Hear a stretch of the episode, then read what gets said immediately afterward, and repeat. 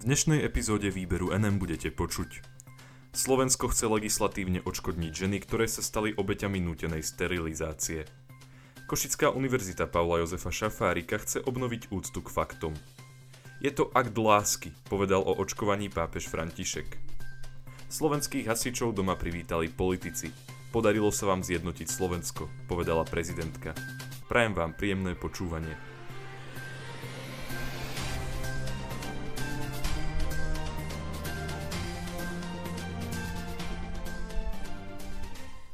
Slovensko chce legislatívne odškodniť ženy, ktoré sa stali obeťami nútenej sterilizácie. Odškodňovanie žien, ktoré boli nútene sterilizované, by sa malo riešiť cez legislatívny návrh, ktorý vznikne na rokovaní pracovnej skupiny. Tá ešte nie je vytvorená, okrúhly stôl k tejto téme sa zíde po lete. Informovala o tom tlačová agentúra Slovenskej republiky. Podľa podpredsedu Výboru Národnej rady Slovenskej republiky pre ľudské práva a národnostné menšiny Petra Poláka by sa odškodnenie mohlo týkať asi 200 žien. Pre chýbajúce záznamy sa ale bohužiaľ presné počty zistiť nedajú. Henrieta Kunová z tlačového oddelenia Ministerstva spravodlivosti uviedla – Ministerka spravodlivosti oslovila ministra zdravotníctva so žiadosťou o určenie osoby na prácu pracovnej skupiny pre prípravu legislatívneho návrhu riešenia efektívneho odškodnenia obetí sterilizácie bez informovaného súhlasu v dôsledku praxe pred rokom 2004. Na odpoveď zatiaľ čakáme. Legislatívny návrh, ktorý by mal vzniknúť vďaka medzirezortnému dialógu, bude Ministerstvo spravodlivosti následne konzultovať aj s verejnou ochrankyňou práv. Kunová dodala. Zároveň by takýto návrh bol aj predmetom rokovania koaličnej rady. O okrúhlom stole, ktorý by sa tejto problematike mal venovať, má Peter Polák takú predstavu, že by išlo o diskusiu predstaviteľov ministerstiev, odborníkov, poslancov a verejnej ochrankyne práv. O téme nútenej sterilizácie žien sa už koncom júna diskutovalo. Členovia ľudskoprávneho výboru sa vtedy spoločne s ombudsmankou Máriou Patakijovou zhodli na tom, že je potrebné dotknuté ženy nejako odškodniť a štát by sa mal ospravedlniť. Konkrétnu výšku finančného príspevku na odškodnenie Polák ešte uviezť nevedel. Komisárka Rady Európy pre ľudské práva Dunia Mijatovičová napísala list adresovaný premiérovi a ministerke spravodlivosti, v ktorom ich žiadala, aby vláda Slovenskej republiky vytvorila mechanizmus, ktorý zabezpečí rýchly a účinný prístup k odškodneniu obetí nútenej sterilizácie žien. Praktiky, pri ktorých dôjde k nútenej sterilizácii, sterilizácii pod nátlakom alebo sterilizácii bez dostatočného informovaného súhlasu ženy, už odsúdil aj Európsky súd pre ľudské práva. Košická univerzita Pavla Jozefa Šafárika chce obnoviť úctu k faktom. Nová kampaň Univerzity Pavla Jozefa Šafárika v Košiciach s názvom Overuj si fakty chce vrátiť do verejného prostredia úctu k faktom a hodnotám spätých s pravdou. Univerzita preto aj spustila novú webovú stránku na šírenie osvety o dezinformáciách, hoaxoch a fake news. Tlačovú agentúru Slovenskej republiky o tom informoval tlačový referent UPJŠ Tomáš Zavačan. Povedal – Hlavnou časťou kampane je webová stránka overujsifakty.sk, ktorá vysvetľuje, čo je to dezinformácia, ako ju rozoznať a objaviť v informačnom toku na internete, aké sú typy dezinformácií, ako sa dajú overiť fakty. Stránka sa takisto venuje oblasti kybernetickej bezpečnosti.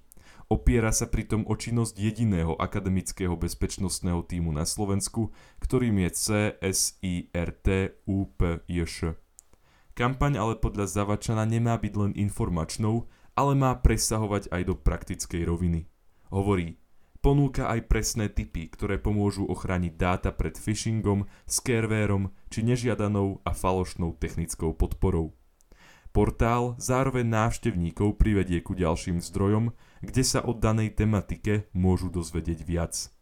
Prorektorka pre marketing a vzťahy s verejnosťou Univerzity Pavla Jozefa Šafárika v Košiciach Regína Hučková uviedla. Na našej univerzite si želáme, aby sa mizinformácie, dezinformácie, fake news, hoaxy alebo trolling postupne vytratili z povedomia ľudí a zo spoločnosti a aby vo verejnom prostredí opäť rezonovala úcta k faktom a hodnotám spätých s pravdou.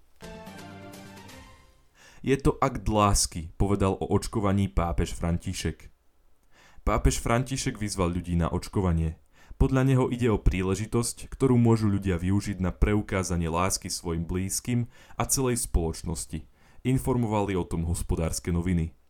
Podľa pápeža vakcíny umožňujú to, aby sa pandémia ochorenia COVID-19 skončila. To sa stane ale iba vtedy, ak bude očkovanie dostupné všetkým. Pápež František už predtým kritizoval nerovnú distribúciu očkovacích látok po svete.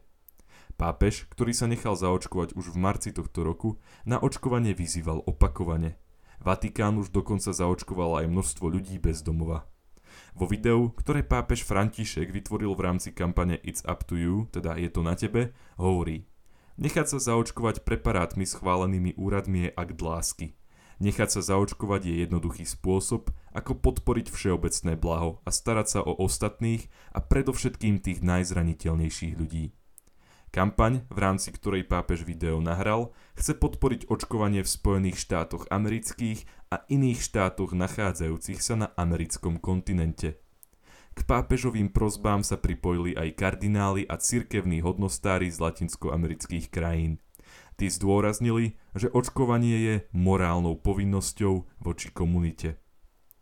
V latinskoamerických štátoch je zaočkovanosť prevažne nižšia ako v Spojených štátoch amerických a Kanade. Aj medzi jednotlivými krajinami v Južnej Amerike ale existujú výrazné rozdiely. V Čile či Uruguay je kompletne zaočkovaných približne 70% populácie, no v niektorých stredoamerických štátoch, napríklad v Hondurase či Guatemale, je proti ochoreniu COVID-19 zaočkovaných menej ako jedna desatina občanov. Slovenských hasíčov doma privítali politici. Podarilo sa vám zjednotiť Slovensko, povedala prezidentka. Ako informovala RTVS, prezidentka Slovenskej republiky Zuzana Čaputová po návrate 75 členov hasičského a záchranného zboru na Slovensko poďakovala hasičom, ktorí bojovali proti lesným požiarom v Grécku.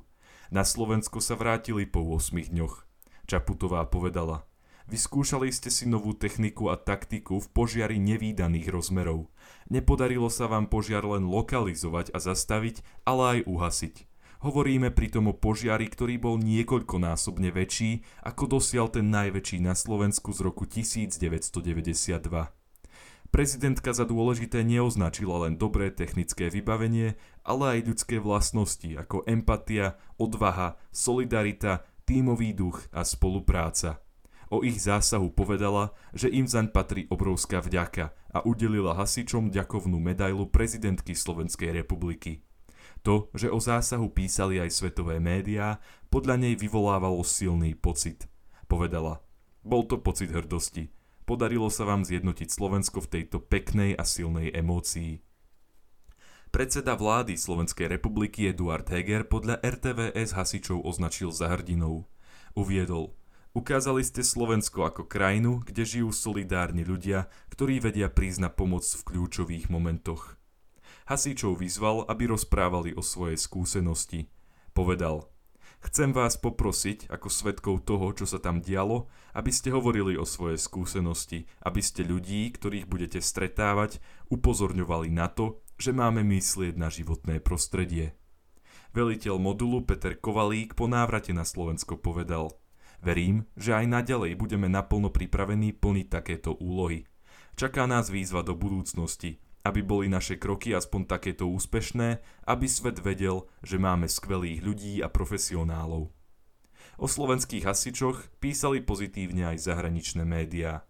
Ako sme vás informovali minulý týždeň, americká CNN ocenila hrdinstvo slovenských hasičov a grécka televízia Mega chválila ich profesionalitu, organizáciu a vedomosti. Ďakujem vám za to, že ste si vypočuli tohto týždňový výber NM a dúfam, že sa budeme počuť aj budúci týždeň. Do počutia.